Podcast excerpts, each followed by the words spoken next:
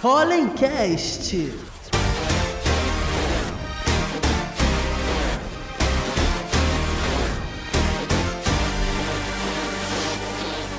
Fala galera, bem-vindo a mais um Polencast, seu podcast semanal de inovação, empreendedorismo, novidades, e hoje temos convidados aqui importantíssimos. Estamos com Paola Serra, que além de ser carioca, é formada em jornalismo e direito pela PUC, no Rio, e desde 2011 atua como repórter e editora da revista Época e de jornais como Globo e Extra. Tem especialização em segurança pública e justiça criminal e participou da cobertura de diversos casos de repercussão nacional, além de vários prêmios aqui, que torna a mini-bio extensa e muito bacana. É autora do livro Caso Henry, Morte Anunciada, que também está aqui, a gente vai falar um pouquinho sobre, que traz os bastidores da investigação que levaram à prisão do médico e ex-vereador Jairinho e também a Monique Medeiros de Costa Silva pela morte de Henry Borel. Paola, obrigado por aceitar o convite. Dá um alô aí para a galera.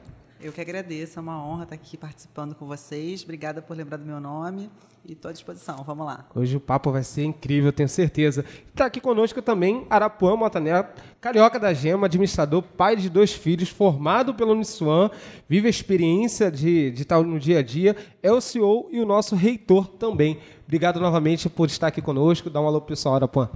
Show de bola. Obrigado, Diego, pelo convite mais uma vez. Obrigado, Paola, também por estar aqui com a gente. Quando eu vi que você estaria no podcast hoje, eu fiz questão de participar. Acho que pela curiosidade da tua formação, que eu acho que vai ser um papo bastante interessante, e por você cuidar de casos tão emblemáticos, né? Que a gente, quando escuta, não acredita, né? Que é possível algo desse tipo acontecer. Então, eu estou muito curioso pelo papo que a gente vai ter aqui hoje e já quero agradecer aqui de antemão mais uma vez a sua presença.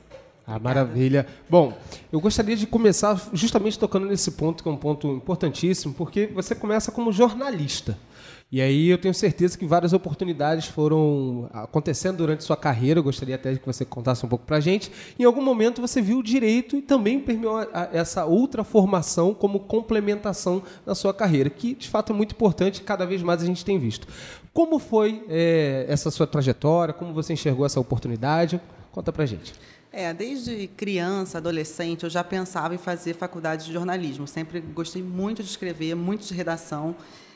Então, foi um caminho natural a escolha pelo curso, né? Entrei para fazer jornalismo na PUC. Logo no primeiro mês, eu já comecei a fazer estágio dentro da própria faculdade e nunca mais parei. Assim, acumulei, teve ocasiões de eu ficar em 2 estágios ao mesmo tempo. Trabalhei em televisão, trabalhei em assessoria de imprensa do Ministério Público, trabalhei em assessoria de imprensa de uma editora de livros, enfim, sempre foi. Depois eu fui fazer intercâmbio, mas trabalhei bastante na ocasião da faculdade.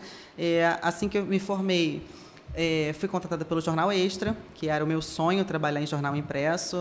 Fiz faculdade justamente para trabalhar em redação de jornal. E o caminho para cobrir crimes e segurança pública foi muito natural, né? Eu trabalhava num jornal genuinamente carioca, com uma veia popular muito aguçada, muito forte. Então, teve dias de... Quando eu decidi fazer direito, foi porque eu passava mais tempo no fórum, no Tribunal de Justiça, no Ministério Público, na delegacia, do que na própria redação. Nossa. Então, eu senti essa necessidade, essa vontade de começar o curso, né, justamente para me especializar ali na cobertura diária, nos processos que eu lia, levava para casa aquelas pilhas de processos para fazer matéria, para fazer reportagem. Então, mesmo mais para me especializar, eu busquei essa segunda graduação. E você, aí né, já que a gente entrou nessa questão da formação, né, e como uma área complementa a outra, e acho que os ouvintes, né, os nossos alunos que também são ouvintes aqui, a minha pergunta é, você, obviamente, isso deve ter facilitado muito a sua navegação dentro do fórum, né? Vamos dizer assim. Claro. Né? Assim, além do estudo, acho que se apurou assim, melhor a matéria, com certeza absoluta, mas o quanto que isso facilitou a tua entrada, né? Eu acho que se a gente for falar aquela coisa, mulher, né? Tem toda essa que a gente discute isso claramente dentro da UniSuam hoje. Eu acho que isso é uma coisa que tem um peso, né?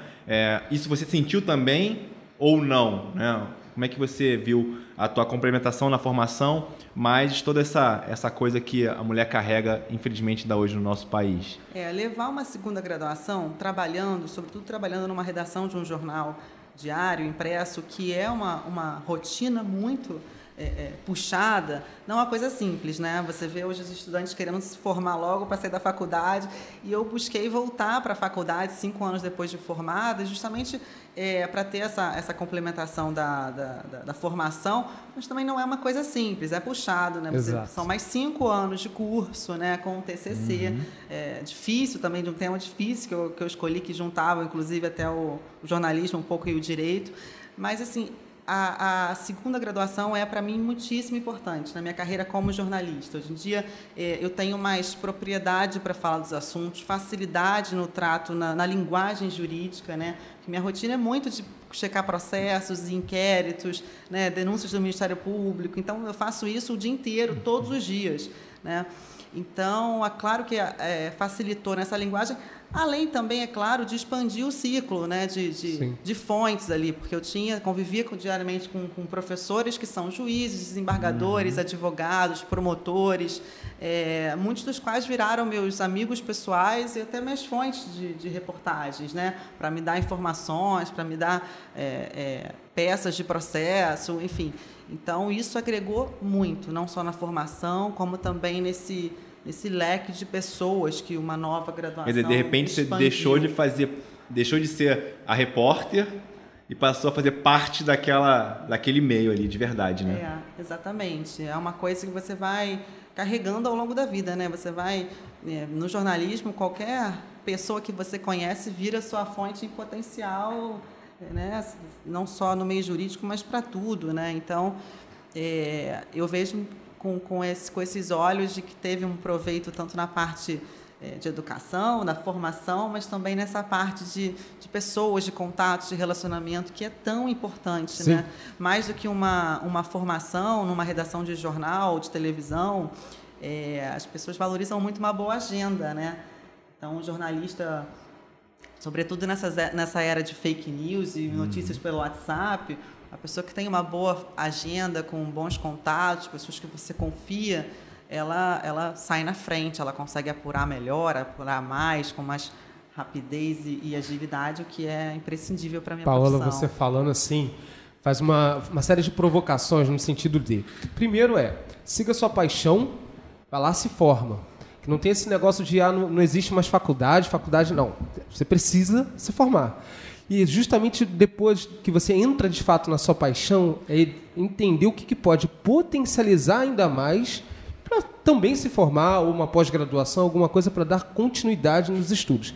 E você traz o peso tanto do conhecimento quanto do network que você encontra dentro lá da faculdade. A gente tem, e aí é uma discussão que a gente, quanto universidade, sempre faz. O conhecimento está na internet. Bom, depende. Não está organizado e não tem a principal fonte, né? A troca com o professor, os alunos interagindo.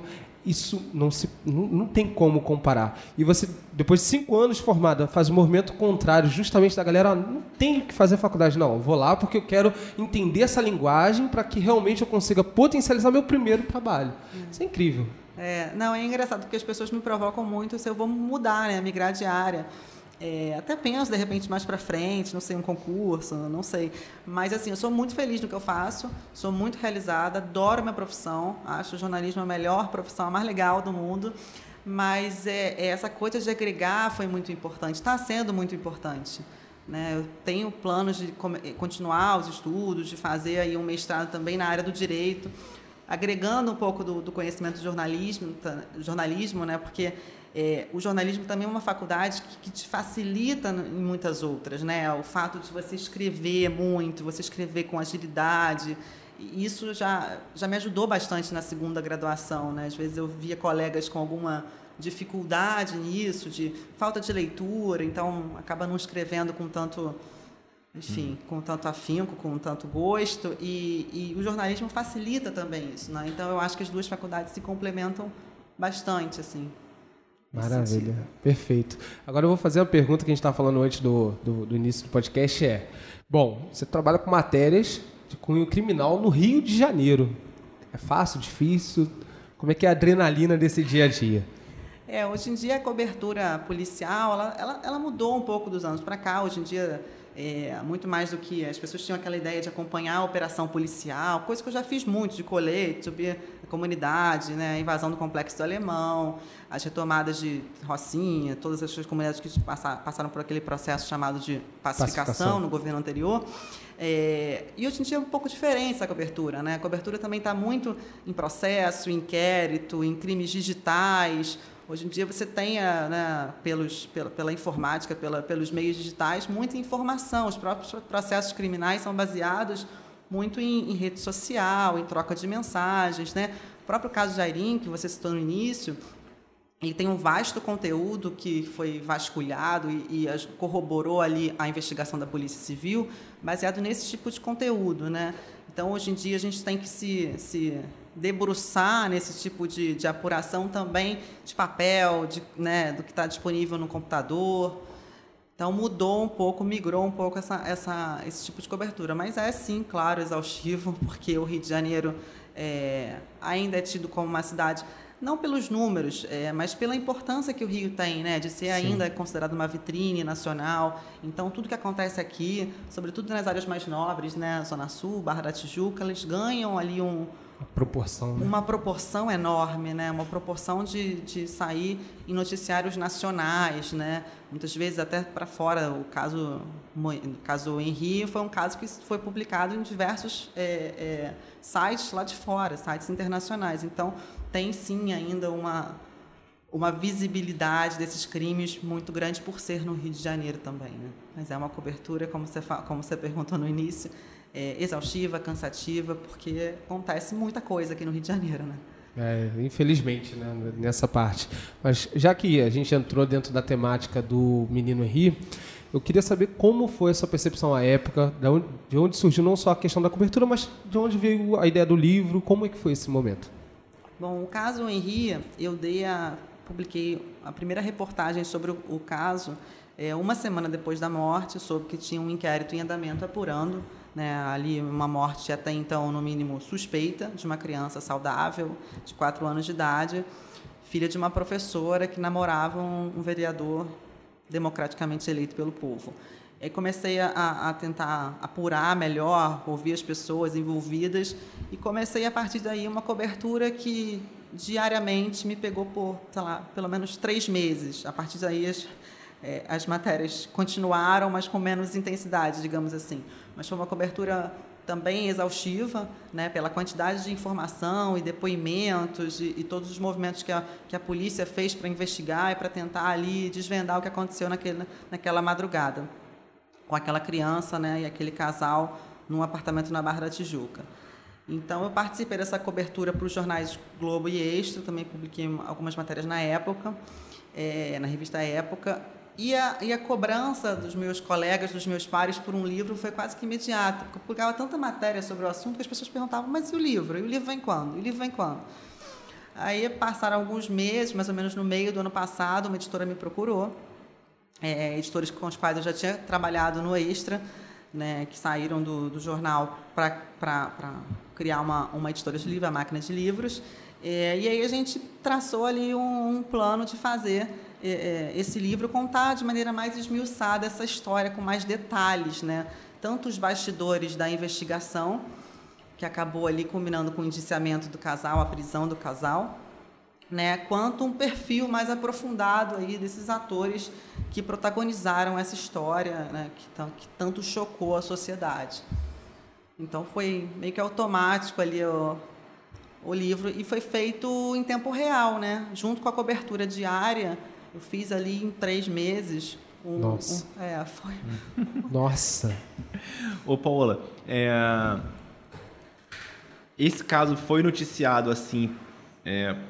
Tem alguma relação por ele ser uma pessoa publicamente exposta, né? Um político? Porque assim, na minha cabeça, assim, será que isso acontece toda hora, né? E não tem essa relevância, por repente, uma pessoa ser desconhecida? Você tem essa informação se isso é uma coisa comum? Isso, infelizmente, é uma coisa recorrente, né? A violência doméstica e contra crianças é uma coisa que acontece realmente em grande escala no Rio e no Brasil. Mas essa história, especificamente, tem fatores ali que detêm a curiosidade da sociedade. As pessoas anseiam por esse tipo de informação, por se tratar, claro, de um casal classe média ou classe média alta, moradores da Barra da Tijuca. A mãe é uma mulher muito bonita, né, professora, concursada do município, tida até então como uma excelente professora e diretora de escola. E o padrasto é um vereador, como eu falei, democraticamente eleito pelo povo, há vários mandatos. E então tem elementos ali que fazem com que essa história tenha esse potencial de gerar mais atenção do público, né? Essa história realmente é um case. As pessoas, tanto em audiência na internet, as pessoas têm realmente essa curiosidade. Por tantas mensagens que eu recebo através dos meus e-mails do jornal, através das minhas redes sociais, ainda hoje, qualquer tipo de movimentação processual que saia nova, quase que diariamente tem, eu produzo uma reportagem sobre esses temas, né? Alguma manifestação do Ministério Público, ou um novo pedido da defesa, qualquer nova manifestação que tenha no processo e que eu publique matéria, eu recebo dezenas de mensagens. Nossa. É uma coisa impressionante. Inclusive, essa semana, imagino que a sua caixa de entrada do e-mail deve ter bombado sobre essa repercussão da mãe, né? Sim. Que teve a questão da mudança da prisão, que agora é domiciliar. Como você recebeu notícia, não só nas suas redes sociais, como você está lidando com esse ponto também dessa mudança, né, na pena? Esse ano, essa semana teve esse movimento importante, né, que foi a conversão da prisão preventiva da Monique em prisão domiciliar com monitoramento eletrônico. Então, ela deixou o presídio na semana passada e está cumprindo aí essa prisão em casa, né, sem contato com quase ninguém, né, alguns poucos familiares e os advogados. A decisão da juíza se baseia em supostas ameaças que a Monique vinha sofrendo no cárcere, né? Então, ela coloca ali que se a Monique se o Estado não consegue assegurar a proteção, né, garantir a proteção da Monique no presídio, que ela fique em casa, né? O processo estava eles estavam quase presos há quase um ano. E foi realmente uma decisão que gerou ali uma comoção social, né? As pessoas continuam com esse anseio de justiça, esse anseio de que eles não podem ficar impunes. Enfim, então eu recebo muitas mensagens nesse sentido, né? Paola, como é que você faz para separar a emoção da razão, né, na construção de um conteúdo desse, né? Existe alguma técnica para isso? Como é que você se prepara para não sei se não é colocar o coração, porque você coloca o coração, de repente, com a razão para construir isso, né? Mas como é que você separa essa questão do pessoal e do profissional na construção de um conteúdo tão relevante quanto esse? Esse foi o meu maior e principal desafio durante o processo de escrever o livro, sobretudo, né? Eu me concentrava em não tecer opiniões ou as minhas impressões sobre o caso. É claro que eu sou um ser humano e isso é inevitável que a gente tenha algum tipo de opinião formada sobre os assuntos, mas o meu maior desafio foi não transparecer e justamente ser imparcial, né? Ali narrar os fatos. Então, o livro, e eu recebo esse feedback, assim, esse retorno dos leitores, no sentido de que cada um tem uma percepção. Então, eu acho que eu cumpri esse meu papel ao qual eu me designei, justamente porque cada um tem a sua percepção, porque o livro ele vai nos fatos, ele narra o que estava nos depoimentos, ele narra o que estava na troca de mensagens, né? Ele não faz ali Eu tento não fazer um sensacionalismo ou tirar nenhum tipo de partido opinando a favor ou contra, porque é importante destacar que eles são réus ainda no processo, não foram sequer pronunciados, a gente não sabe nem ainda se eles vão a júri, né? Então, não tem um veredito se são inocentes ou culpados pelos crimes, e não somos nós jornalistas. Hoje não tem ainda um veredito ainda sobre... Não tem, eles foram indiciados pelo inquérito da Polícia Civil por torturas e homicídio contra o Henry, depois foram denunciados pelo crime, a Justiça aceitou essa denúncia e eles são réus no processo. Então, agora é provável que tenha um júri popular, que só então vai decidir se eles são inocentes ou culpados por todos esses crimes aí que são colocados para eles. Agora, Paula, você falando, e me veio à mente o seguinte: primeiro, como jornalista, é justamente o papel da isenção, né? Então, não tomar partido para que a pessoa que esteja consumindo o material que tenha diante dos fatos a sua opinião. Isso cada vez mais, segundo até mesmo você falando, é difícil, porque não só nesse caso, mas é só abrir um jornal que tem lá vários, né? E não só a parte econômica, política e tudo mais. Só que a gente está agora numa contraface de falar assim, para que jornalismo, para que isso? Tem lá qualquer blog, está publicando, tá, e todo mundo compartilha no WhatsApp, vovô, vovó, está valendo, porque entra nas fake news. Eu queria que você falasse para a gente qual é a sua percepção sobre a importância de fato do jornalismo no tratamento das reais notícias, porque uma notícia sendo propagada de forma enganosa pode estar acabando com a vida de alguém, inclusive. Como que vocês lá lidam com isso? É importante esse ponto, porque assim, eu sou jovem ainda, tenho 12 anos de formada em jornalismo, e nesse período, nesse curto intervalo de tempo, já teve uma mudança muito drástica, né? Do método de apuração, do relacionamento com as pessoas, enfim, tudo mudou, e hoje em dia a gente tem jornalistas em todos os lugares, fazendo foto, vídeo, mandando mensagem por WhatsApp. Quando eu trabalhava no Extra, a gente criou o primeiro WhatsApp no jornalismo do mundo, né? Meu chefe, Fábio Guzmão, que deve assistir essa entrevista, ele foi o responsável por essa ferramenta para aproximar justamente o leitor da notícia, o jornalista da notícia, do leitor, né? Então a gente recebia fotos, vídeos, informações, tudo que vocês possam imaginar, né? De bala perdida, de assalto, enfim, de buraco na rua. Ah, entendi. Então ele criou a possibilidade do leitor participar da construção. Exatamente. Ativamente. Entendi, ele legal. Ele criou uma ferramenta de WhatsApp no jornal. A gente ficava primeiro no celular, depois não tinha o WhatsApp web, enfim, e depois ele colocou um sistema no computador que ficava algum dos repórteres lá fazendo um filtro, e aí isso chegou a uma proporção que a gente não conseguia mais atender, né, diante de tantos números, tantas pessoas que mandavam mensagem. Isso já foi um primeiro passo, assim, que foi uma mudança exponencial, porque por mais que a gente trabalhe numa empresa grande, numa redação, as redações estão cada vez mais enxutas e é humanamente impossível o fotógrafo, o cinegrafista ou o repórter estar em todos os lugares, né? Exato. O Rio de Janeiro é um lugar complexo, que a gente sabe que tem áreas de risco, que há mais dificuldade de acesso, enfim. Então, a gente recebia muitas dessas informações e, claro, fazia o trabalho de checar e apurar, seja com o comandante do batalhão, com o delegado da delegacia do bairro, enfim, com a fonte ali que desse o veredito oficial, a informação oficial. E hoje o que a gente vê é as pessoas fazendo esse trabalho de repassar a informação sem sequer checar, exato, né? Então, o bom e velho jornalismo, eu acho que ainda prepondera nesse ponto, né? Nessa importância de checar a informação, de rechecar, de ouvir as fontes oficiais. Então, na dúvida, eu acho que o leitor ele pode até transmitir uma ou outra fake news por WhatsApp, mas acho que ele ainda acaba checando ali vamos entrar na Globo.com, vamos entrar no site do Globo, vamos entrar nos grandes veículos, né, para ver o que eles estão dizendo. Eu acho que a gente ainda tem essa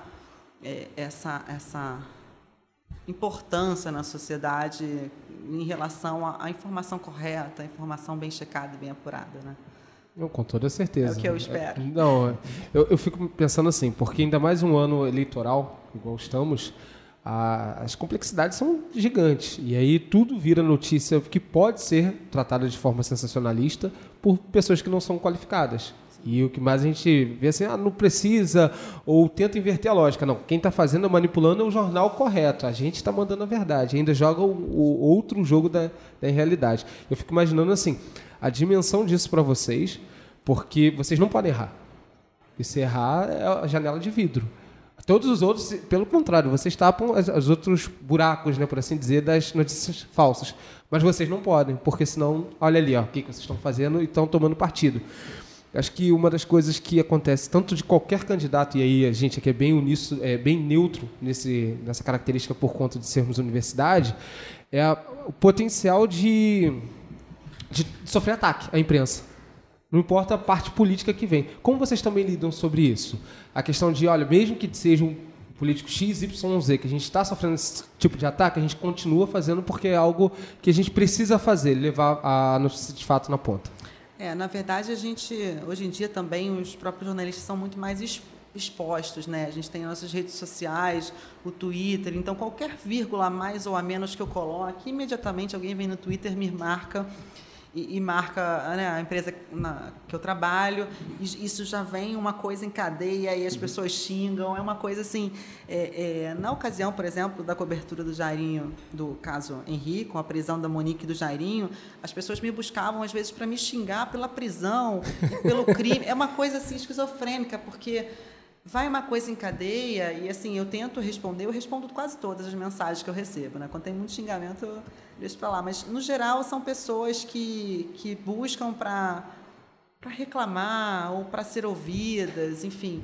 E elas fazem um pouco, me dão um pouco do, não do direcionamento, mas me dão um pouco do, né? Termômetro. Temperatura do problema. Do que as pessoas estão sentindo, do que elas estão achando. Né? E tem esse lado também, apesar de a gente ter essas ferramentas, mas isso aproxima também do leitor. Né? Sim, acaba sendo tipo uma faca de dois gumes. Você falou um ponto assim, se eu dito algo errado, o pessoal vai e marca, inclusive. Vida pessoal, a opinião pessoal, como fica nisso? É a opinião pessoal, acho que a gente guarda para a mesa do bar, né? A gente guarda para ambientes mais privados, né? Ali, familiares. Porque realmente a gente representa ali uma empresa também. Eu não vou nem para o Twitter, que é uma ferramenta muito de opinião, para colocar as minhas opiniões sobre todos os assuntos. Até porque muitas vezes a gente nem tem opinião, né? Hoje em dia a gente parece que a gente tem que ter opinião sobre todos os assuntos. Muitas vezes a gente nem sabe opinar ou enfim, não é necessário opinar nesse caso. Eu não sou muito de emitir opinião, não. Eu sou repórter e trabalho como editor e como repórter, e minha função ali é reportar os fatos. Você falando aqui, me lembrei, estava vendo uma série chamada Inventing Anna, tá no Netflix, né? E, enfim, não vou falar da série, mas ali tem uma repórter que ela confunde a vida dela pessoal com a investigação, né, que ela passa a fazer para poder construir a matéria, né? Enfim, é bem interessante pegando a parte do profissional jornalista, né? O profissional jornalismo dentro da série. E impacta muito a vida dela, né? Porque ela mergulha profundamente naquele assunto, porque é um assunto realmente bastante curioso, né? De como uma jovem pode conseguir ter tanto talento, tanta inteligência para fazer tudo que ela fez na série. E eu acho que não sei se exatamente foi isso que envolveu ela ali. Mas eu sinto que eu vi que ela teve muita dificuldade de separar a questão pessoal e profissional ali, né? Então, um pouco da pergunta que eu fiz antes, né? Eu acho que como são assuntos muito sensíveis, né? Assim, tem como não se envolver? Você consegue separar o pessoal do profissional ali na tua rotina, né? Mas até para os alunos que estão te ouvindo entender assim, qual é o limite disso, né? Até onde você tem que ir? Tudo pela matéria, né? Ou, enfim, como é que você hoje, mais experiente, equilibra essas questões? É um desafio também diário, né? Porque no caso de uma grande cobertura, você fica mergulhado ali 12 horas, muitas horas, né? Quando você faz uma cobertura complexa e você escreve um livro ao mesmo tempo, você fica 24 horas mergulhada nisso, com muitas privações pessoais, familiares, sociais, né? Enfim, várias madrugadas. Na ocasião da prisão do Jairinho e da Monique, por exemplo, eu trabalhei 36 horas seguidas. Nossa. Chegou uma hora que eu liguei para o jornal e falei, olha, eu não estou mais conseguindo, meus olhos já não enxergavam mais o computador, eu estava embaralhando tudo, porque realmente... Nossa. Era uma cobertura incessante e você tem, de fato, uma dificuldade ali para separar a sua vida dos seus momentos de lazer, seus momentos de desligar. Hoje em dia, sobretudo, com o WhatsApp, que é uma ferramenta que não te deixa em paz, né? Desde muito cedo até altas horas da madrugada, você realmente tem uma dificuldade. O jornalista tem isso porque ele recebe informação a qualquer hora, né? Exato. Você tem uma hora ali de bater o seu ponto na empresa, mas tem informação que chega a qualquer momento. Fim de semana, feriado, Natal, Réveillon, enfim. A gente teve uma série de crimes. Eu lembro que no Natal do ano passado, 2020... A gente teve o assassinato de uma juíza na Barra da Tijuca, quase na hora ali da ceia, né? Eu estava, na ocasião, saindo de casa, indo para casa da minha mãe, e recebi essa informação, parei tudo para bater a matéria, para transmitir a reportagem, e a gente subiu ali no online quase que em tempo real, ali muito próximo do triste acontecido, né? Então, há uma dificuldade nisso, em impor limites, e impor, né, limites até para o seu próprio bem-estar, para a sua saúde, né? Você tem realmente um horário marcado, mas como a informação chega a qualquer momento, no caso dos crimes, eles acontecem a qualquer momento. Eu, por exemplo, que sou virginiana, metódica, eu trabalho muito, bastante, então não tenho muito horário, não. Te entendo. Não sei como é que é. Não tenho muito horário, não, mas, assim, é um desafio. Eu acho que já era no passado, e agora com essas ferramentas online que te permitem publicar a matéria de qualquer lugar, por exemplo, pego meu laptop aqui, roteio a internet do celular e subo uma matéria no site agora em 5 minutos. Então, essas ferramentas todas que facilitaram a nossa vida, ao mesmo tempo, elas dificultam nesse sentido. Sim. De separar, de tempo de descanso, tempo de lazer, tempo de ficar com a família, enfim.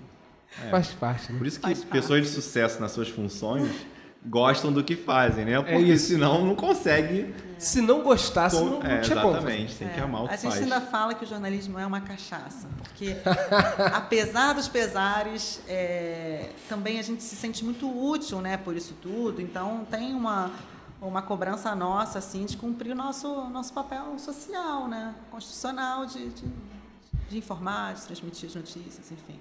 Agora, Paola, quem está nos assistindo ou pode estar começando a faculdade agora de jornalismo ou pensando, pô, vou ou não vou? O que você acha? Como é que está esse mercado? Como é que vai estar nos próximos anos? Eu acho que o mercado continua numa constante mudança, né? A gente tem as pessoas falando que há uma crise porque as redações formais e de jornal estão diminuindo. Nos últimos anos teve uma diminuição, alguns jornais passaram a sequer existir. Hoje em dia você tem poucos grupos, né, no mercado. Mas eu acho que o jornalismo está se reinventando. Eu vejo muitos colegas trabalhando em blogs, em sites que não são das grandes empresas, e a questão das redes sociais, né? Eu vejo pessoas especializadas hoje em dia em TikTok, né? Que é uma coisa nova e que também transmite notícia, e a notícia hoje em dia vem de qualquer lugar. Eu faço parte de grupos de Telegram, com notícias de bairro. Hoje em dia tem uma série de Instagrams, por exemplo, eu que cubro mais cidade, né, jornalismo regional, local, eu vejo uma série de Instagrams hoje em dia dos bairros que dão notícias.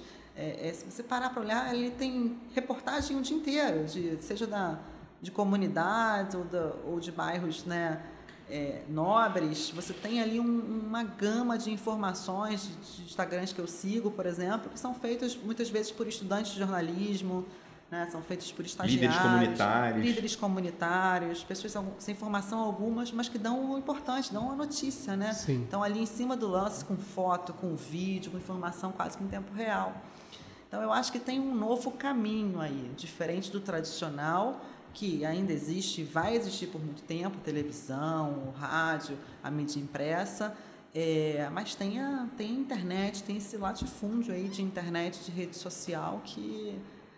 Está só começando a ser explorado, né? Exato. Eu acho que as ferramentas, né, a tecnologia entrou muito forte nessa área do jornalismo, do áudio e vídeo em geral, né? Então, acho que não só ter a competência e habilidade para mexer nessas ferramentas, nesses aplicativos, mas eu acho que a escrita é algo, assim, a escrita a pessoa tem que ter, além do talento para escrever, né? Acho que toda a técnica de entender o público, eu acho que isso é uma coisa que não só a universidade vai trazer, mas eu acho que se você não tem esse conhecimento prévio, né, uma mensagem que ela é relevante por si só, ela pode perder o efeito dela da forma que você transcreve ela ali, né? Então, eu acho que tanto hoje no marketing digital, por exemplo, que está super na moda, né, o copywriting dos textos, né? A gente recebe uns e-mails hoje super... O título do e-mail é, sei lá, um assunto super polêmico para você querer ler, né? Então,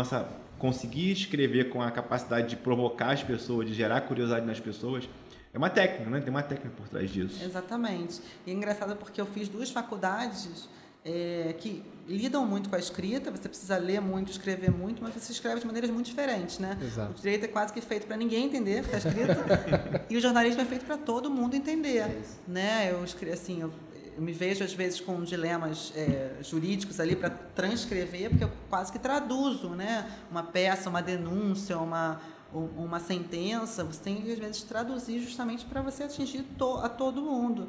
Não adianta você achar que seu público é intelectualizado ou sabe muito de determinado assunto, que você tem que escrever de maneira mais fácil, mais corriqueira e compreensível, né? Essa também é uma busca ali diária para atingir o nosso objetivo, né? Eu imagino. E, assim, a Arapuã estava falando justamente dessa questão do digital. Não importa, pode ficar à vontade. Não importa ter um pessoal vendendo curso, mas a escrita, ela precisa estar.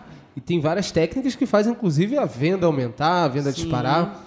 E sobre o que você falou da parte de informação, da tradução lá do juridiquês, né, para a população de maneira geral, que dá acesso. Porque sem isso, a pessoa ali da base, da ponta, não teria acesso à informação da forma que realmente... Você falou do jornal Meia Hora, o Globo, que são jornais que passam informações, mas cada um tem seu público. Então, até a forma que se passa é diferente cada uma, porque realmente o público-alvo. Tem uns que têm uma visão diferente, tem outro que tem escolaridades diferentes, isso é fundamental. Eu lembro que antigamente tinha aquele jornal O Povo, né, que era super pesado, né? Com fotos pesadas, né, da cobertura policial. Imagina, ali tinha um público completamente, né, totalmente segmentado, Sim. assim, quem aguenta ler, quem consegue ver aquele tipo de reportagem, né? Meia Hora também, ele tem ainda o Jornal Meia Hora, que também é um outro público também para ele, né? O Jornal Meia Hora é um braço mais popular do Jornal O Dia. Uhum. Ah, mas eles existem e são importantíssimos, né? São jornais para você ler rápido, as pessoas leem muito, às vezes, no transporte público, indo para o trabalho. E o importante é ler, né? Não importa, eu sempre acho que... Eu leio qualquer coisa, assim, qualquer assunto, eu acho que o importante é você estar bem informado, né? Seja por qualquer uma das linguagens. Com certeza, e vai integrando entre o físico, entre o online, entre uma matéria que é compartilhada no WhatsApp, e depois te joga lá para o site mesmo e vai trabalhando em cima disso. Isso é muito bacana em tempos que realmente a gente precisa de informações cada vez mais fidedignas. E a gente reforça isso porque se tem um benefício, vamos, sei lá, liberar o FGTS. Aí tem 20 aplicativos piratas acontecendo para roubar dados, sites falsos, e ali vem, não, peraí, qual é o jornal que está falando sobre isso? Que eu vou lá no link do jornal, que é um link que é fidedigno de fato. E como a gente precisa, porque às vezes a população que é mais pobre, que precisa daquele benefício, ainda é hackeada, ainda perde um pouquinho que tem a chance de ter. Isso é muito bacana também. Essas matérias, por exemplo, de serviço... Como pagar, como emitir a guia do IPVA, como, né, quais as datas das placas, enfim. São matérias que rendem muita audiência e procura, porque o público realmente se interessa por ainda informação confiável. Exato. Né? Então, as matérias de serviço, na pandemia da Covid-19, por exemplo, isso foi muito importante. Quais locais usar máscara, como imprimir o certificado de vacinação, enfim... durante quase 2 anos aí, a gente viu o jornal muito preocupado em informar nesse sentido de serviço, né? Como emitir o certificado da vacina, ou como... Imposto de renda, que ainda não fiz o meu ainda. Não, nem eu. Mas são assuntos que rendem realmente, na época das máscaras, enfim... Dos locais que podiam ou não usar máscara. Daquele auxílio também que teve na Covid, que mudava toda hora regras. Exatamente. E tudo mais. O jornal se preocupava muito em atualizar essas informações a todo momento, diariamente quase. Sim. Porque são informações que as pessoas buscam, né? Porque tem uma parte do jornal, além da parte de repórter que escreve as matérias, muito preocupado ali, olhando as métricas de audiência, né? Hoje em dia a gente tem um trabalho muito voltado para o online, né? A gente faz ali, entrega o papel, mas a gente tem o jornalismo online o tempo inteiro, o dia inteiro, que a gente fica realmente debruçado sobre os títulos, as métricas ali de quantos parágrafos ou como escrever. Tem toda uma técnica ali que incrementam, ajudam o leitor na informação e nos ajudam a encontrar ali o melhor caminho de passar essa informação. de fotos, como colocar as fotos, ou enfim, tamanho da matéria, estrutura. É isso, a experiência do usuário está em todos os lugares, né? Exatamente. Então o digital hoje é a forma mais certa de você medir, né, algo que você está fazendo, né? Então não olhar as métricas, não querer conhecer, no caso, o leitor, né? Então quando você está por dentro das métricas, você com certeza vai conseguir construir novos textos, novas matérias orientadas para aquele público que tem o maior interesse, né? Tempo de página, quanto tempo a pessoa fica na página. Exatamente. Uma coisa que sempre me chamou muita atenção hoje é quando você vai ler um artigo na internet e tá lá, 2 minutos de leitura. É isso. Né? Sim. Isso é um gatilho, assim, que, 2 minutos eu tenho, né? Vou parar e vou ler, né? Então, antes a gente não sabia e quantas matérias deixaram de ser lidas porque, sei lá, assim, vai ser aquele texto super grande, chato e tal. Né? Então, são gatilhos que a gente vai aprendendo com o digital e vão facilitando. Agora, assim, super matérias, livro, e aí? Qual é o próximo? Próximo passo. Eu dei uma entrevista numa rádio popular, dei uma entrevista na Tupi, na ocasião do lançamento do livro, e me perguntaram qual é o seu próximo... Falei, me aposentar. Tô cansada. É brincadeira, gente. Não, na verdade, assim, eu penso em continuar estudando. Eu fiz o meu trabalho de conclusão de curso do direito sobre presos que fazem os próprios habeas corpus, né? Presos que, sem instrução nenhuma, faz o habeas corpus no papel de pão, no papel higiênico, enfim, nas cadeias do Brasil inteiro. E eu penso em transformar isso num projeto para o mestrado, de repente até para um futuro livro, assim. São histórias que eu conto de presos pelos mais variados crimes, estupros, que conseguiram liberdade, ou conseguiram até uma jurisprudência para mudar aí a vida de um monte de gente, baseada no que eles aprenderam ali dentro, às vezes com uma Constituição emprestada por um advogado, enfim, são pessoas que não foram assistidas pela Defensoria e tudo mais, e conseguiram aí grandes resultados. Então é um projeto... Eu vejo um documentário, hein? É um projeto que eu quero tocar em algum momento da vida. Não, porque são curiosidades que acontecem em lugares que poucas pessoas têm acesso, né? E, assim, o ócio, né, ali, como é que eles reagem àquilo, né? Isso realmente é um negócio muito legal. E a necessidade, o anseio pela liberdade, né? Que é muitíssimo importante. Então é um projeto que, de repente, une aí o jornalismo e o direito. E é um projeto futuro, mas, por enquanto, continuar na minha luta diária aí do jornalismo, enfim. Intensa, né, Paola? Intensa. Paola, a gente está chegando ao final. Quero primeiro te agradecer. Eu sei que parar no meio de um dia e no Rio de Janeiro que tudo acontece, eu tenho certeza que quando você voltar pro teu telefone, já encontrou uma outra cidade. Já está cheio de notícias quentes. Mas eu quero te agradecer aí pela disponibilidade e gostaria que você deixasse uma mensagem pro pessoal e, inclusive, deixasse onde te encontrar na rede social. Qual o seu @? Claro. Bom, eu agradeço muito o convite de falar um pouquinho do meu dia a dia.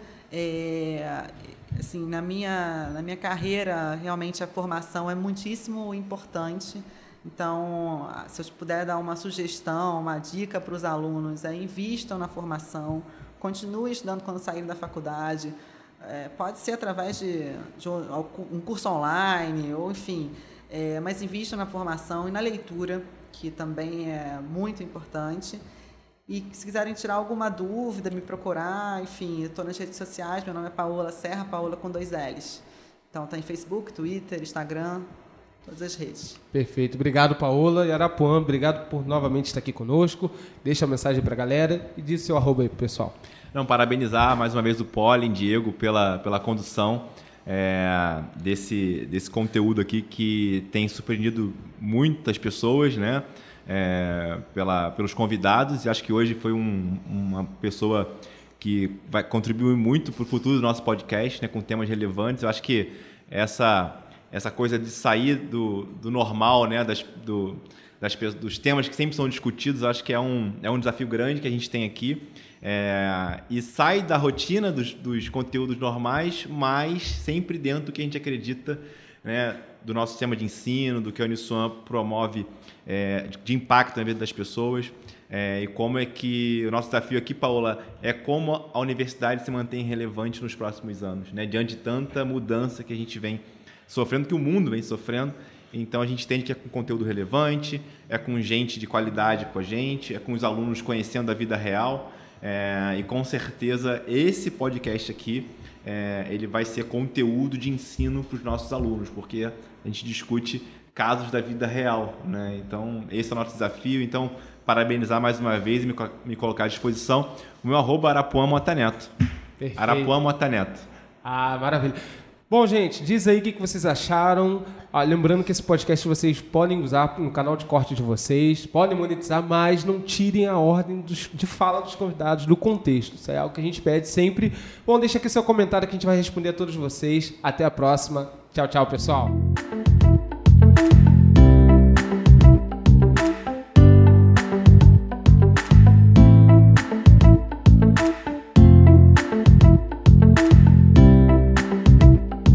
Você acabou de ouvir o Polencast, podcast do Polo de Inovação da UniSuam. Não esqueça de deixar o seu comentário nas nossas redes sociais.